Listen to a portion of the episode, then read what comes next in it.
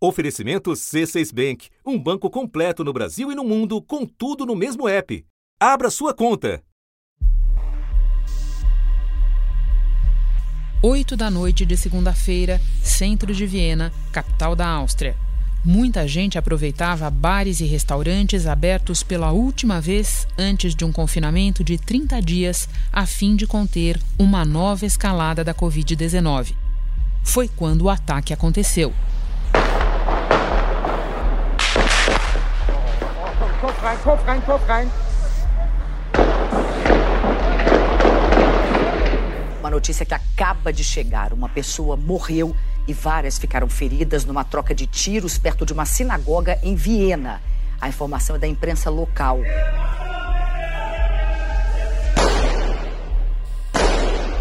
A polícia confirma apenas uma grande operação no centro da capital da Áustria.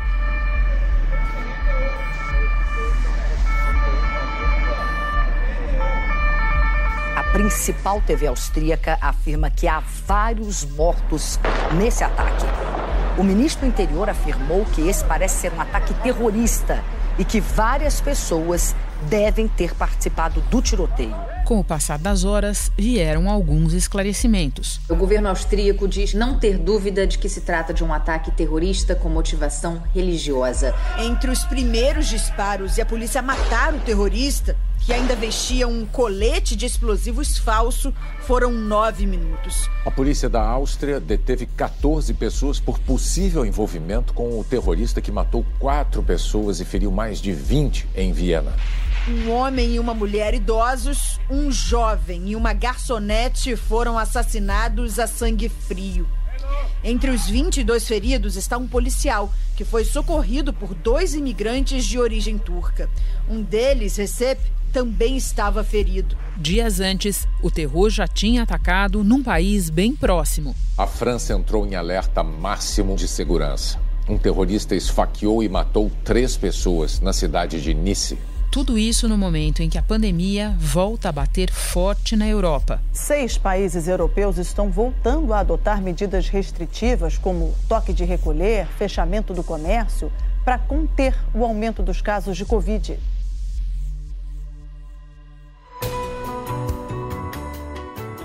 Da redação do G1, eu sou Renata Loprete e o assunto hoje é terrorismo na Europa em plena pandemia. O que já se sabe sobre o ataque em Viena e o que ele revela a respeito da atuação do extremismo jihadista no continente. Neste episódio, eu converso com o sociólogo Demetrio Magnoli, comentarista da Globo News. E antes, com a jornalista brasileira Amanda Previdelli, que vive há quatro anos em Viena. Quarta-feira, 4 de novembro. Amanda, você pode nos descrever a sucessão dos eventos da noite de segunda-feira em Viena? Os primeiros tiros foram disparados por volta das 8 da noite aqui, né? E já uns 20 minutos depois eu comecei a receber mensagem no WhatsApp, então de amigos que estavam na região ou que tinham amigos que estavam na região. A polícia começou a postar informações nas redes sociais poucos minutos depois e pelo WhatsApp a gente começou a receber alguns vídeos. Isso abalou muita gente, porque deu para ver terroristas atirando, pessoas sendo malhadas, pessoas correndo, muito, muito pânico. A cidade inteira entrou em clima de terror, pessoas assustadas, com janelas fechadas. Aqui na rua onde eu moro, que é 20 minutos de distância do centro, tudo, tudo vazio. É, as Forças Armadas Austríacas eventualmente foram chamadas para proteger os prédios públicos, porque a informação que a gente tinha é que tinha pelo menos um atirador ainda à solta. E não tinha um canto dessa cidade em silêncio muita sirene, muito helicóptero, um policiamento ostensivo.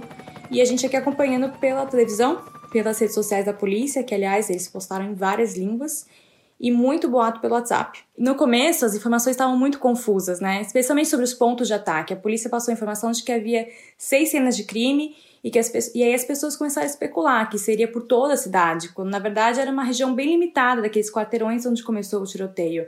E aí a gente passou horas, uma coisa que a gente passou horas sem saber foi se havia mais de um atirador.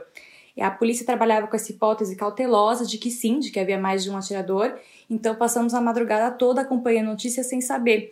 E só à tarde que finalmente a gente vai ter uma terceira coletiva com mais informações sobre o atirador e sobre o ataque em si. Então eles confirmaram que esse atirador foi morto nove minutos depois do início do ataque e que até agora, né, e esses são os últimos números que a gente tem, quatro pessoas foram mortas por ele, 22 feridos. A polícia pela manhã cumpriu 14 mandatos de aqui em diferentes cidades da Áustria para deter para interrogação pessoas próximas a ele. Então, só no final da tarde de terça-feira, no dia seguinte ao atentado, que as autoridades falaram que eles passaram a trabalhar com a hipótese de que esse atirador atuou sozinho durante o ataque em si. O ministro do Interior, Karl Nehammer, contou que a polícia recebeu mais de 20 mil vídeos de gente que testemunhou de alguma forma o drama de ontem. O primeiro-ministro, Sebastian Kurz, se ajoelhou diante de uma coroa de flores e acendeu uma vela. Num pronunciamento à nação, o premier frisou: foi claramente um ataque terrorista islâmico. Ele prometeu usar todos os meios disponíveis para encontrar os responsáveis e aqueles que estão por trás deles e levar todos à justiça. Você pode nos contar um pouco da reação das autoridades? E aí eu não falo só da questão da investigação, mas também no sentido de avaliar a gravidade do que aconteceu, de acalmar a população. Como é que as autoridades reagiram? A reação principal e imediata foi de passar uma informação bem clara para a população, para a gente ficar em casa, procurar abrigo, não sair de onde a gente está. Pedindo também para as pessoas não compartilharem as imagens nas redes sociais. É, no dia seguinte ao atentado, as escolas, eles já tinham avisado a gente que as escolas iam ficar abertas, mas sem aulas. Então, pediram para os pais manterem os filhos em casa, pedindo para quem pudesse trabalhar de home office para ficar de home office e que as pessoas evitassem totalmente o centro da cidade. Foi as autoridades foram relativamente rápidas assim em reagir, em informar a população. A polícia foi muito rápida na ação. O ministro do Interior aqui, que ele teve que anunciar que o atirador, ele anunciou, né, que o atirador foi alguém que já tinha sido preso por tentar fugir para se juntar ao Estado Islâmico, né? O atirador de 20 anos nasceu na Áustria filho de imigrantes da Macedônia do Norte. Já tinha sido condenado a 22 meses de prisão por tentar se juntar ao Estado Islâmico na Síria, mas foi liberado. O ministro do Interior reconheceu que o programa de desradicalização falhou. Então, ele disse que o sistema vai passar por uma grande reforma, mas não deixou claro que tipo de reforma é que vai passar. Está sendo uma situação bem complicada para o governo aqui ter que admitir que eles foram enganados por um radical islâmico que conseguiu convencer especialistas que ele não era mais um risco para a sociedade. Né? Amanda, Viena é uma capital muito pacata se a gente comparar com as capitais brasileiras, mas mesmo se a gente comparar com outras capitais europeias. Você pode nos dar uma ideia de que tipo de susto, de choque representa para uma cidade assim ser palco de um atentado como o da segunda-feira? Viena é um lugar muito seguro, elas têm orgulho da qualidade de vida daqui, têm orgulho da paz, dessa imagem. Viena e Áustria, né, dessa imagem dos Alpes lindos e tranquilos e pacatos e da segurança da Áustria em geral. Então, assim, apesar de ter, sim, questões divisoras aqui na sociedade, como tem no mundo todo hoje em dia, foi um país que passou, né, por essa onda bem ileso. Então, esse ataque gerou mais do que medo, mais do que choque. As pessoas, elas estão elas em luto.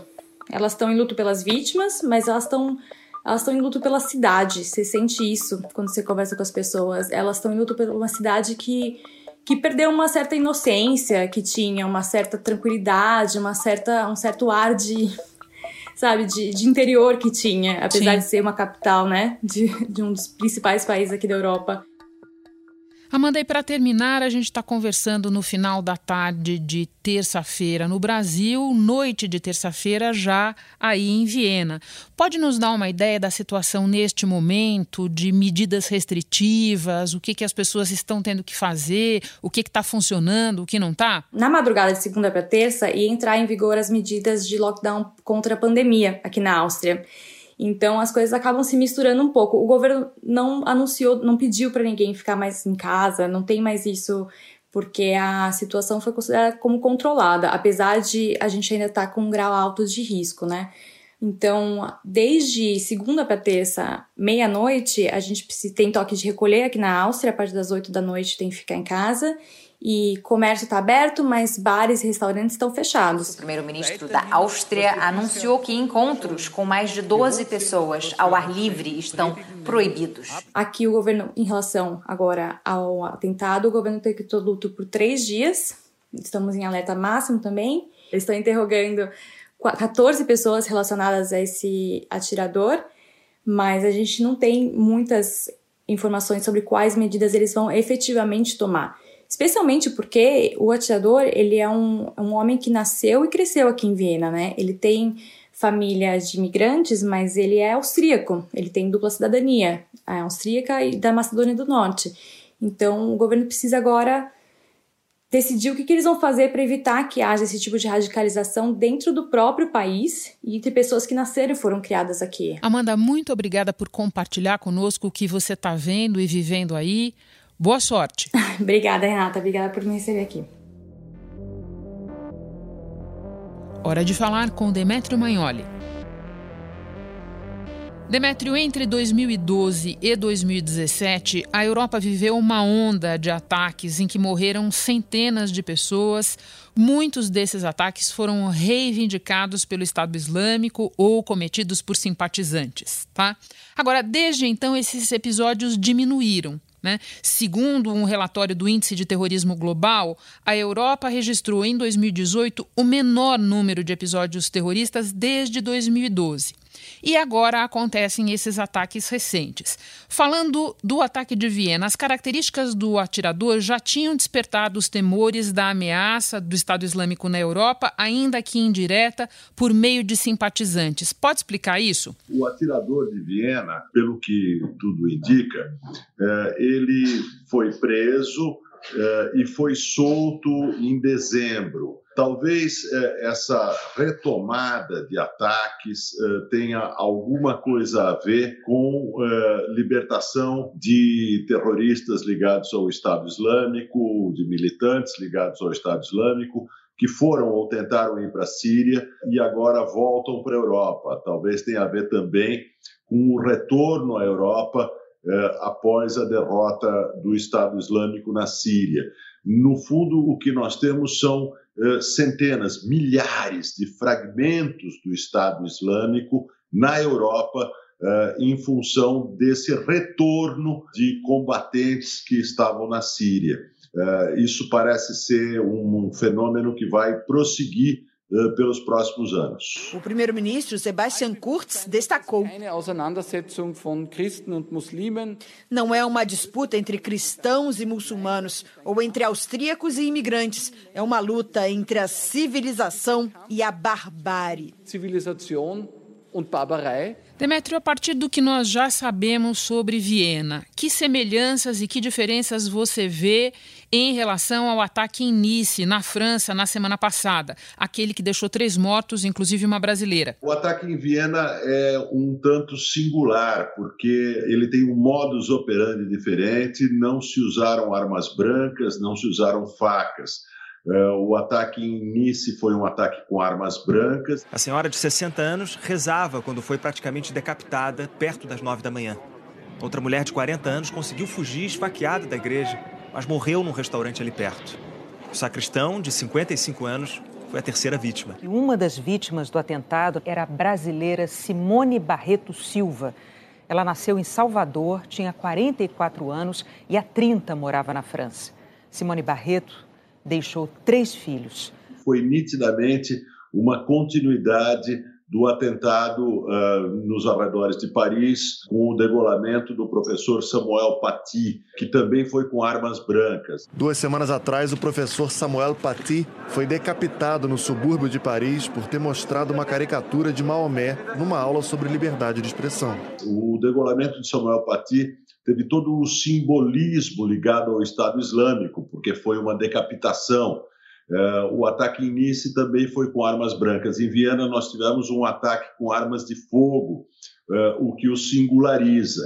Porém, é, é preciso observar que todo o processo desencadeado em redes sociais, em mesquitas radicalizadas, a partir eh, do episódio do assassinato de Samuel Paty pode estar diretamente ligado, ou certamente está diretamente ligado aos atentados de Nice e talvez eh, esteja diretamente ligado aos atentados de Viena.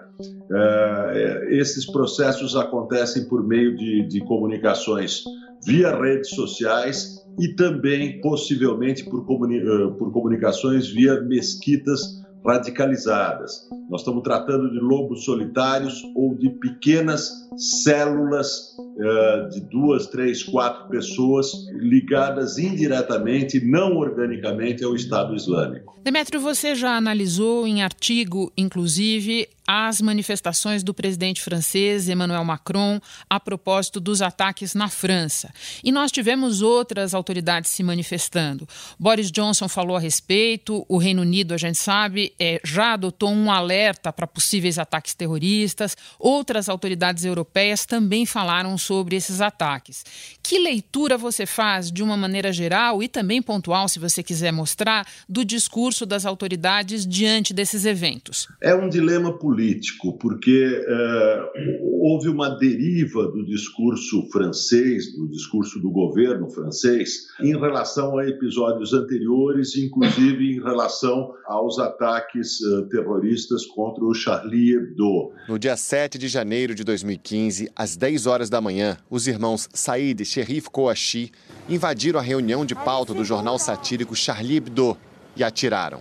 Doze pessoas morreram no ataque. A sede do jornal já havia sido atacada por uma bomba em 2011 por causa da publicação de uma charge do profeta Maomé. Na ocasião, o editor Stéphane Charbonnier afirmou que o ataque ao jornal era também um ataque à liberdade de expressão. Que deriva é essa? No lugar da palavra jihadismo, que identifica o terror radical que se reivindica do Islã, mas no lugar da palavra jihadismo se passa a usar a palavra terror islâmico ou terror islamita.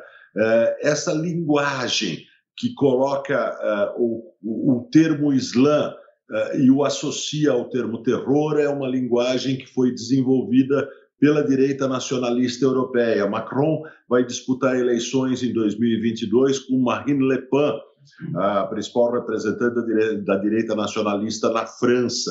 E ele assimila uma parte desse discurso. O presidente francês Emmanuel Macron afirmou que os inimigos precisam saber com quem estão lidando e repetiu: não vamos ceder.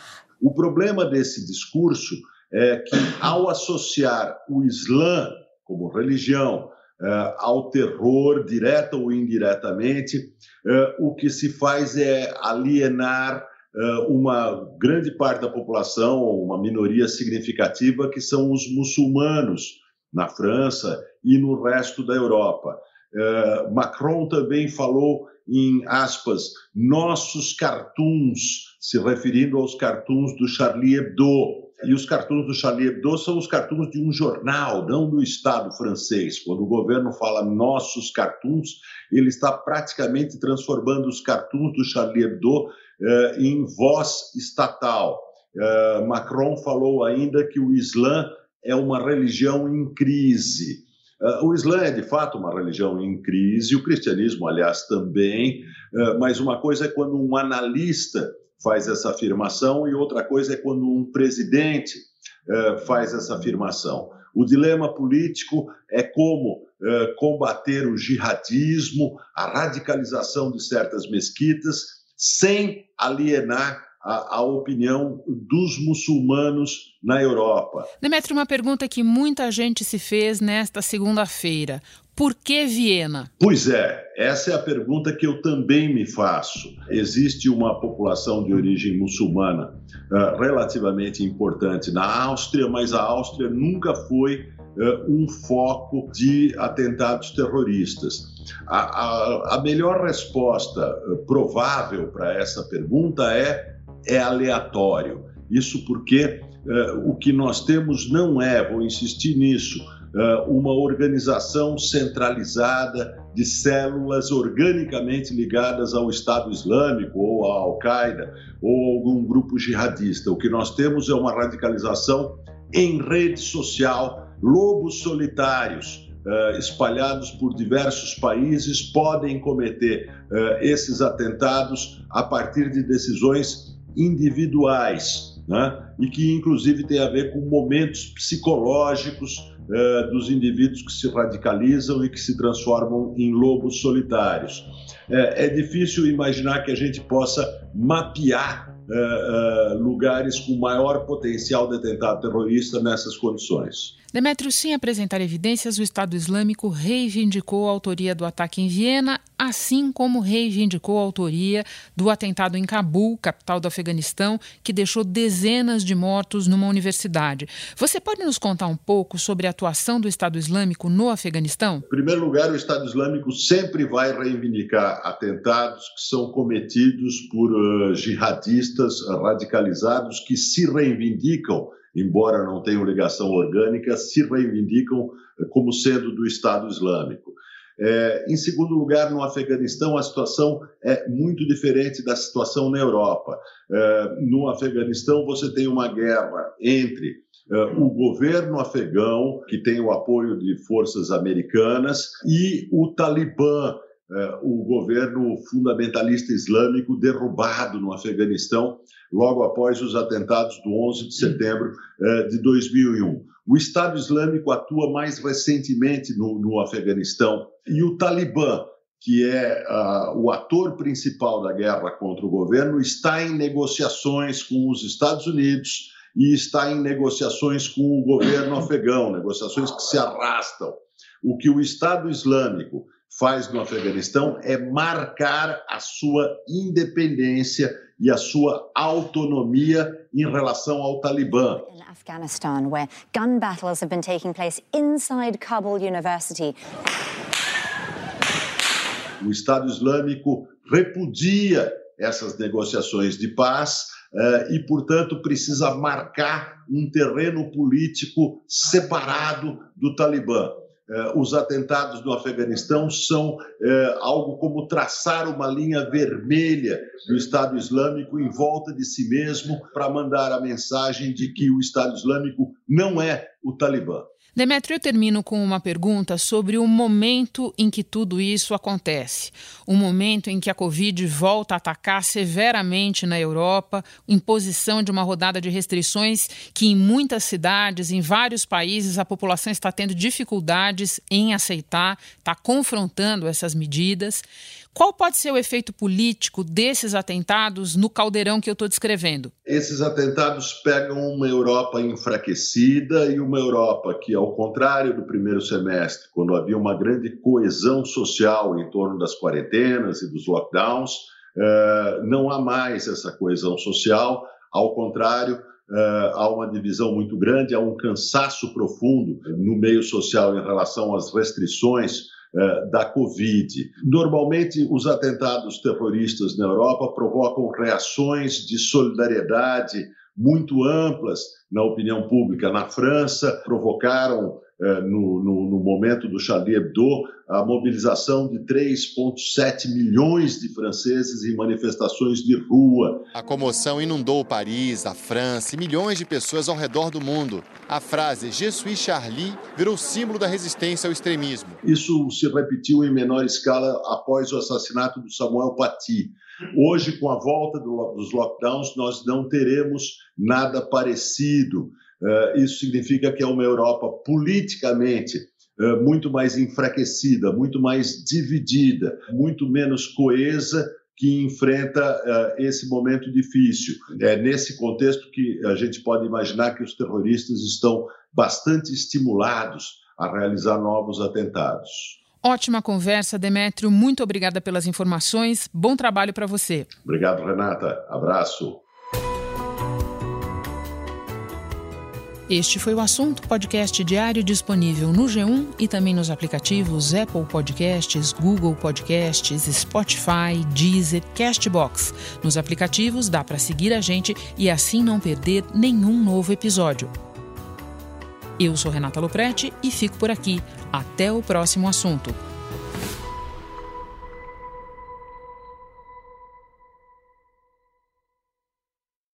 Você no topo da experiência financeira que um banco pode oferecer. Escolha um banco completo no Brasil e em qualquer lugar do mundo. Abra sua conta no C6 Bank.